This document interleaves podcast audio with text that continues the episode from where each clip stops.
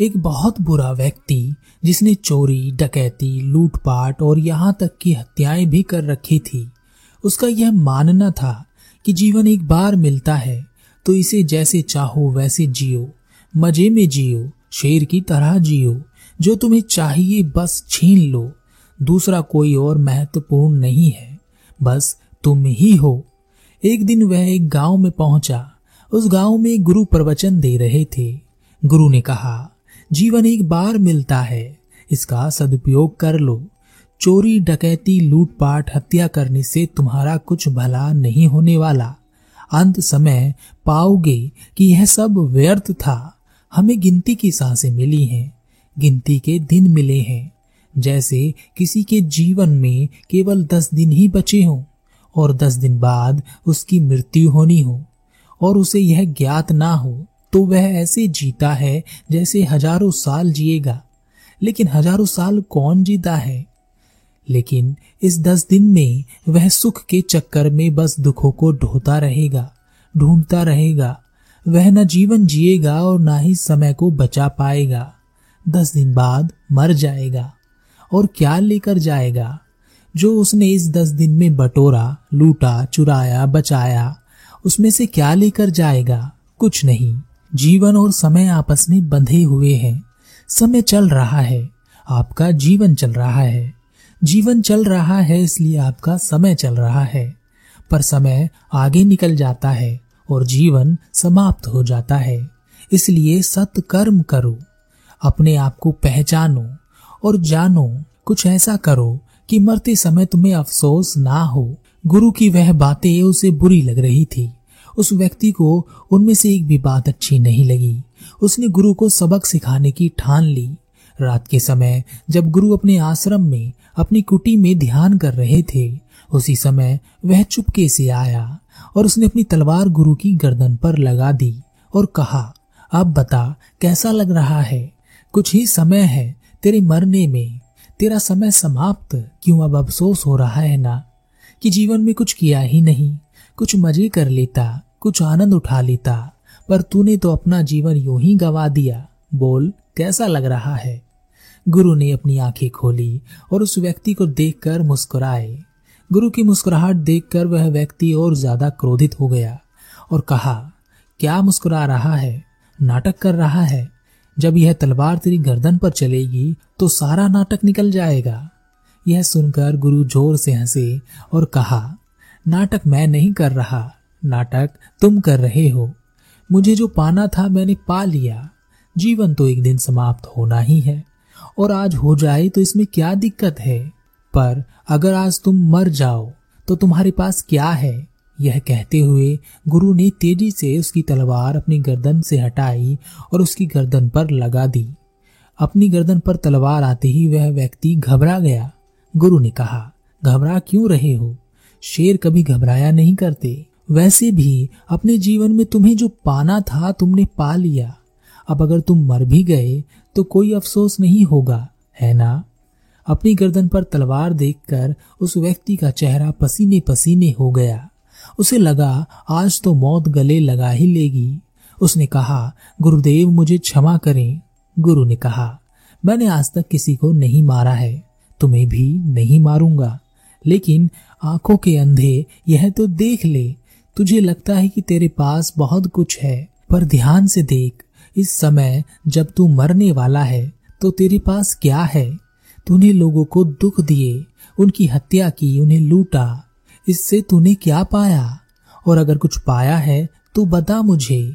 इस अंतिम समय में वह दिखा मुझे। यह कहकर गुरु ने अपनी तलवार उसकी गर्दन से हटा ली और फेंक दी। वह व्यक्ति तुरंत ही वहाँ से भाग गया, पर भागते भागते उसके दिमाग में गुरु की बातें घूम रही थी कि आखिर उसके पास क्या है? उसने यह सब करके क्या कमाया है? वह क्या कर रहा है? छह दिन हो गए और वह लगातार इसी बारे में विचार किए जा रहा था। तब उसने निश्चय किया कि वह इस बारे में गुरु से ही पूछेगा। तो वह वापस गुरु के पास पहुँचा और उसने कहा, गुरुदेव, जो बुराइयाँ मैं करता हूँ उन्हें करने में मुझे बहुत मज़ा आता है, आनंद मिलता है, पर आपने जो मुझे सबक दिया तो मुझे लगता है कि वह ठीक नहीं है। फिर भी मैं अपने आप को रोकने में नाकाम हूँ।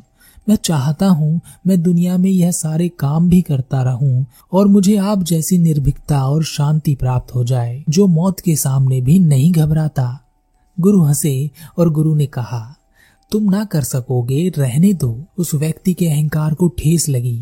और उसने कहा, मैं जो एक बार ठान लेता हूँ, उसे पूरा कर कर ही रहता हूँ।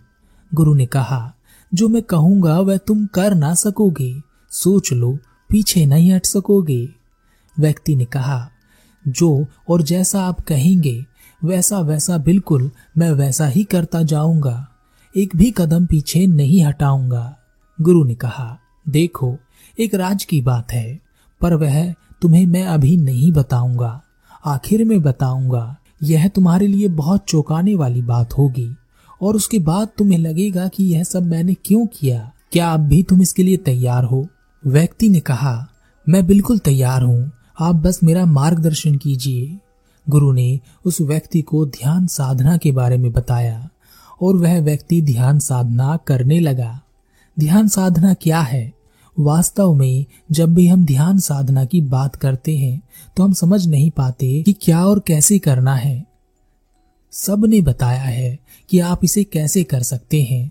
सबसे साधारण सा तरीका है अपनी सांसों पर ध्यान देने का। बहुत से लोग कहते हैं कि हम ध्यान करते हैं, लेकिन हमें कुछ पता नहीं चलता। वास्तव में आप अपने आप से पूछिए कि क्या आप नियम से लगातार ध्यान करते हैं? क्या आप ध्यान में भी उतने ही इन्वॉल्व हैं जितना आप किसी और बुराई करते समय होते हैं? या किसी दूसरी औरत या लड़की को घूरते समय होते हैं? या किसी से बदला लेते समय होते हैं? नहीं, ध्यान आपके लिए सिर्फ़ मन बहलाने की चीज़ बन गई है कि हम कुछ कर रहे हैं जिसकी इंटेंशन सिर्फ़ इतनी ही है।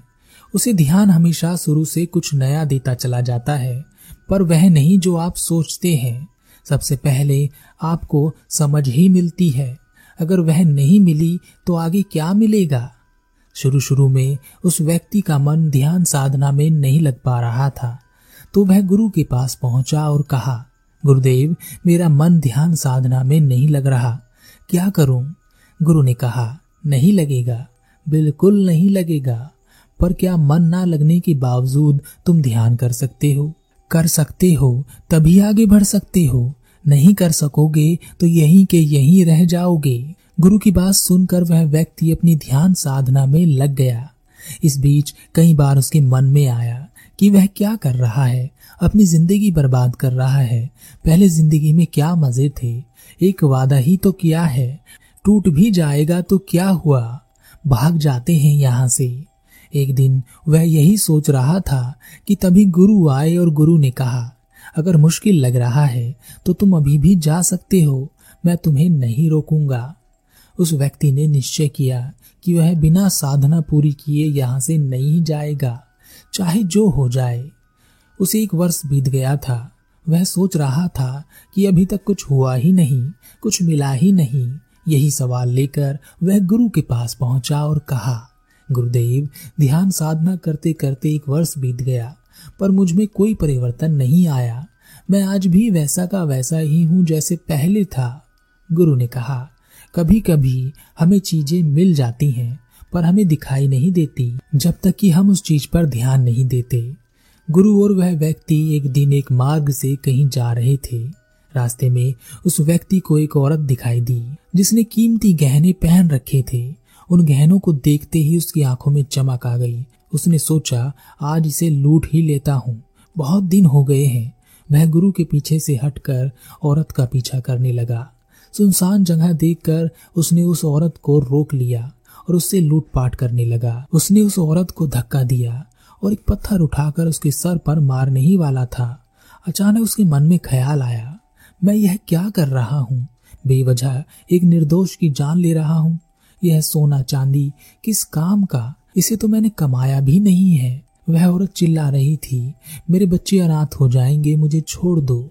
उस औरत की पुकार सुन उसका दिल पिघल गया। उसने वह पत्थर एक तरफ़ फेंक कर उस औरत को उठाया और उसे वह सब गहने वापस करते हुए कहा, बहन, मुझसे गलती हो गई, मुझे माफ़ कर दो। वहाँ से वह गुरु के पास पहुँचा और गुरु को सारी बात बताई। गुरु ने कहा तुम पूछ रहे थे ना कि ध्यान साधना करते एक वर्ष हो गया और तुम्हें क्या मिला? क्या अब से पहले जब तुमने किसी से लूटपाट की थी या किसी को मारा था? ऐसा ख्याल तब तुम्हारे मन में आया था। व्यक्ति ने कहा, नहीं आया था। कभी नहीं आया था। मुझे लग रहा है मैं कायर हो गया हूँ। पहले मैं बेखौफ था, पर आज यह करते हुए अंदर से डर लगा। गुरु ने कहा, बुराई करते हुए डर लगना अच्छी बात है। कायर तुम अब नहीं हो। पहले थे। किसी को लूट लेना, किसी को मार देना बहादुरी नहीं है, वीरता नहीं है। वीरता तो है किसी की जान बचाना, किसी की ज़िंदगी बचाना, किसी के जीवन में खुशियाँ देना। और जिसे तुम कायरता बता रहे हो, वास्तव में वह करुणा है। तुम अभी से पहचान नहीं रहे हो, यही ध्यान से तुम्हें मिला है। तुम चाहो तो अभी भी वापस जा सकते हो, मैं तुम्हें आज्ञा दे सकता हूँ। व्यक्ति ने कहा गुरुदेव, मैं सोच रहा था कि जैसा हूँ वैसा रहूँ, और आप जैसी निर्भीकता भी मिले, निडरता भी मिले, पर मुझे यह क्या मिल रहा है? मैं तो उस दुनिया से हटता ही जा रहा हूँ, जो कभी मुझे बहुत अच्छी लगती थी। गुरु ने कहा, एक राज की बात है, अगर तुम अपनी ध्यान साधना को पूरा करो तो अंतिम समय में मैं तुम्हें यह ज़रूर बताऊँगा। उस व्यक्ति ने फिर से निश्चय किया और वह वहाँ से नहीं गया। वह अपनी ध्यान साधना में लग गया। पाँच वर्ष हो गए थे, वह पूरा बदल गया था। ना वह किसी को लूटता, ना किसी को अपशब्द कहता, ना किसी को मारता। उसका क्रोध गायब हो गया था। वह लोगों को खुशियाँ देने में लगा रहता, हमेशा मुस्कुराता रहता। जो उसे जानते थे, उसे पहचान नहीं पा रहे थे। वह कहते कि यह कोई और ही आदमी है। यह इतना मासूम नहीं था। एक दिन, एक मार्ग से वह कहीं जा रहा था। रास्ते में उसे एक औरत मिली, जो रो रही थी। उसके साथ छोटे छोटे दो बच्चे थे। उसने बताया कि उसका पति मर गया है। उसके ससुराल वालों ने उसे बाहर निकाल दिया है। उसके बच्चे भूखे हैं। उसके पास खाने का भी इंतज़ाम नहीं है। उस औरत की बातें सुनकर उस व्यक्ति की आँखें भर गई और वह रोने लगा। पर वह क्यों रो रहा था? उसे समझ नहीं आ रहा था। उसे याद आया कि उसने बहुत सारा धन लोगों से लूट कर एक जगह दबा रखा है। उसने उस औरत से कहा, बहन, यही रुकना, मैं अभी आता हूँ। वह उस जगह पहुँचा जहाँ उसने धन इकट्ठा किया हुआ था। वहाँ से उसने कुछ धन निकाला और जाकर उस औरत को दे दिया और कहा, बहन, यह जो धन मैं तुम्हें दे रहा हूँ, यह बहुत बुरी चीज़ है। इसे संभालना और इसका उपयोग बड़े संभल कर करना, यह खत्म भी हो जाता है। तो ऐसी व्यवस्था करना कि यह तुम्हारे पास बार बार आता रहे। ताकि तुम अपने बच्चों का पालन कर सको।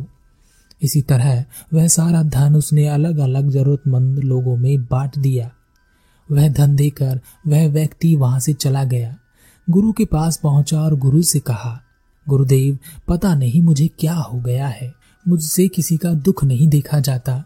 लगता है कि लोग व्यर्थ में दुख में पड़े हैं। वह जान पूछकर एक दूसरे को दुख देते हैं, जबकि दुख वाली कोई बात ही नहीं होती।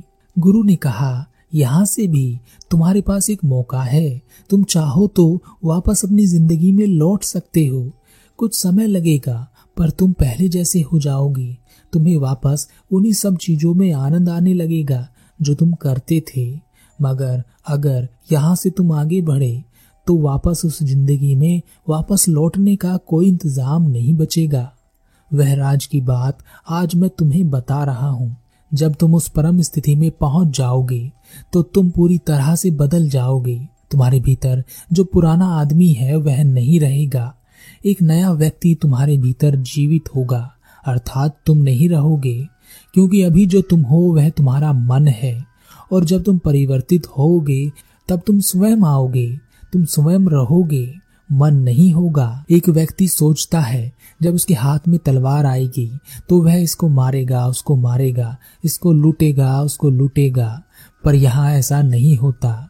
यहाँ जब तलवार हाथ में आएगी तो तुम उसे कभी नहीं चलाओगी। ऐसा नहीं होगा कि तुम चला नहीं सकते, पर खुद से ही नहीं चलाओगी। कुछ भी करने की शक्ति तुम्हारे पास होगी, पर उस शक्ति का उपयोग नहीं कर सकोगे। ऐसा नहीं है कि तुम नहीं कर सकते, पर समझ इतनी विशाल होगी कि शक्ति का उपयोग भी व्यर्थ लगेगा। फिर भी कोई अगर तुम पर असर डाल सके तो उसके लिए तुम कुछ भी कर सकते हो। वह व्यक्ति यह सुनकर घबरा गया। उसने सोचा कि जब मैं नहीं रहूँगा तो यह सब क्यों करूँ? मैंने तो सोचा था कि निर्भीकता आएगी, निडरता आएगी। फिर मैं अपना यह सब काम बड़ी आसानी से कर सकूँगा। कुछ शक्तियाँ होंगी तो और मज़ा आएगा, पर यहाँ तो सब गड़बड़ हो रहा है। गुरु ने कहा, चाहो तो जा सकते हो यहाँ से बड़े बड़े लौट गए। इसके आगे का मार्ग तय करना हर किसी के साहस में नहीं है। उस व्यक्ति ने सोचा, लूटपाट में भी क्या रखा है? वैसे भी मेरा कोई नहीं है। एक दिन मर ही जाना है तो मार्ग पूरा कर ही मर जाता हूँ। मैं नहीं रहूँगा तो क्या हुआ? कोई तो होगा। यह सोच वह साधना में लग गया। तीन वर्ष बीत गए, और एक दिन उसने परम स्थिति को प्राप्त कर लिया। वह गुरु के पास पहुँचा और मुस्कुराया। उसने कहा, गुरुदेव, आपने सही कहा था। मैं नहीं रहूँगा, पर मैं तो हूँ, पर आज पहली बार अपने होने का एहसास कर रहा हूँ। लग रहा है इतने साल मैंने बेहोशी में ही काट दिए। गुरु मुस्कुराए और कुछ नहीं बोले। गुरु और वह व्यक्ति एक मार्ग से कहीं जा रहे थे। रास्ते में गुरु को भूख लगी। गुरु ने उस व्यक्ति से कहा, बहुत भूख लगी है। चलो कहीं भिक्षा मिल जाए। तो भूख मिट जाए। गुरु और वह व्यक्ति आपस में एक दूसरे को देखकर मुस्कुरा दिए और उन्होंने कुछ नहीं कहा। पर उनके बीच में कुछ बात हुई। वह बात क्या थी, मैं आपको बता देता हूँ। व्यक्ति ने कहा, गुरुदेव, अपनी इच्छा शक्ति से आप अच्छे से अच्छे भोजन की व्यवस्था कर सकते हैं, पर भिक्षा की रोटी में ही मग्न रहते हैं। गुरु ने कहा, तुम भी यह कर सकते हो, क्यों नहीं कर लेते? व्यक्ति ने कहा, ऐसा करके क्या होगा? चलो कोई दयावान हमें रोटी दे ही देगा और उसका भला होगा। उन्हें रास्ते में एक व्यक्ति मिला। उन्होंने उस व्यक्ति से भोजन के लिए भिक्षा मांगी। उस गरीब व्यक्ति ने कहा, चार दिन से मेरे घर में खाने के लिए भोजन नहीं है। मेरी पत्नी ने खुद भूखे रहकर यह रूखी सूखी एक रोटी मेरे लिए बचाई है। मुझे काम नहीं मिल रहा। उसे भूखा रखकर मैं कैसे खा सकता हूँ? इसे आप खा लीजिए। गुरु और उस व्यक्ति ने आधी आधी रोटी खा ली। उस व्यक्ति ने उस गरीब व्यक्ति से कहा, तुम उत्तर की ओर जाओ। वहाँ एक सेठ रहते हैं। बड़े दयावान हैं। वह तुम्हें काम अवश्य देंगे और तुम्हारे घर के लिए भोजन भी देंगे। यह कहकर गुरु और वह व्यक्ति वहाँ से चले गए। वह गरीब व्यक्ति उत्तर की ओर गया और उसे वहाँ पर काम भी मिला और भोजन भी। अब आप सोच रहे होंगे, यह कहानी क्या थी? कुछ भी समझ नहीं आया। कहानी बस इतनी ही थी कि हम सोचते हैं कि हम ध्यान करेंगे और इस दुनिया में वैसे की वैसे ही रहेंगे जैसे हम पहले थे। तो इस रास्ते पर आपसे यह दुनिया छूटेगी ही, पर आप इसी दुनिया में रहेंगे। एक व्यक्ति ने ध्यान किया और उसके ध्यान करने का कारण था कि वह लोगों का मन पढ़ना चाहता था। मगर ध्यान करते करते जब उसका ध्यान गहरा हो गया और अंत में जब उसे लोगों का मन पढ़ना भी आ गया तब उसे समझ में आया कि यह सबसे बेकार काम है। लोगों का मन पढ़कर क्या करना है? यह बुराई की जड़ है। मन पढ़ने की शक्ति लेकर भी उसने कभी किसी का मन नहीं पढ़ा। आप लोग ध्यान करते हैं, अपने किसी स्वार्थ की पूर्ति के लिए, और सोचते हैं कि स्वार्थ की पूर्ति भी हो और ध्यान भी हो। तो ध्यान आपसे सब कुछ छीन लेगा, आपका स्वार्थ भी। पर जब कोई चीज़ छूटती है तो दूसरी चीज़ मिलती है। जीवन छूटता है तो मृत्यु मिलती है। मृत्यु छूट जाती है तो जीवन मिलता है। सुख छूटता है तो दुख मिलता है। और दुख छूटता है तो सुख मिलता है। दिन जाता है तो रात आती है, रात जाती है तो दिन आता है। तो यहाँ यह संसार छूटता है तो कुछ और मिलता है। और वह क्या मिलता है? यही तो खोज है। पर अभी भी मैं आपसे यह नहीं कह रहा हूँ कि आप अपना घर बार छोड़कर कहीं जंगल में जाकर ध्यान करें। सांसारिक जीवन में बहुत चुनौतियाँ हैं और ध्यान आपकी इन चुनौतियों को कम करने का काम करता है। आपको इस काबिल बनाता है कि आप संसार में रहकर एक उचित जीवन जी सके।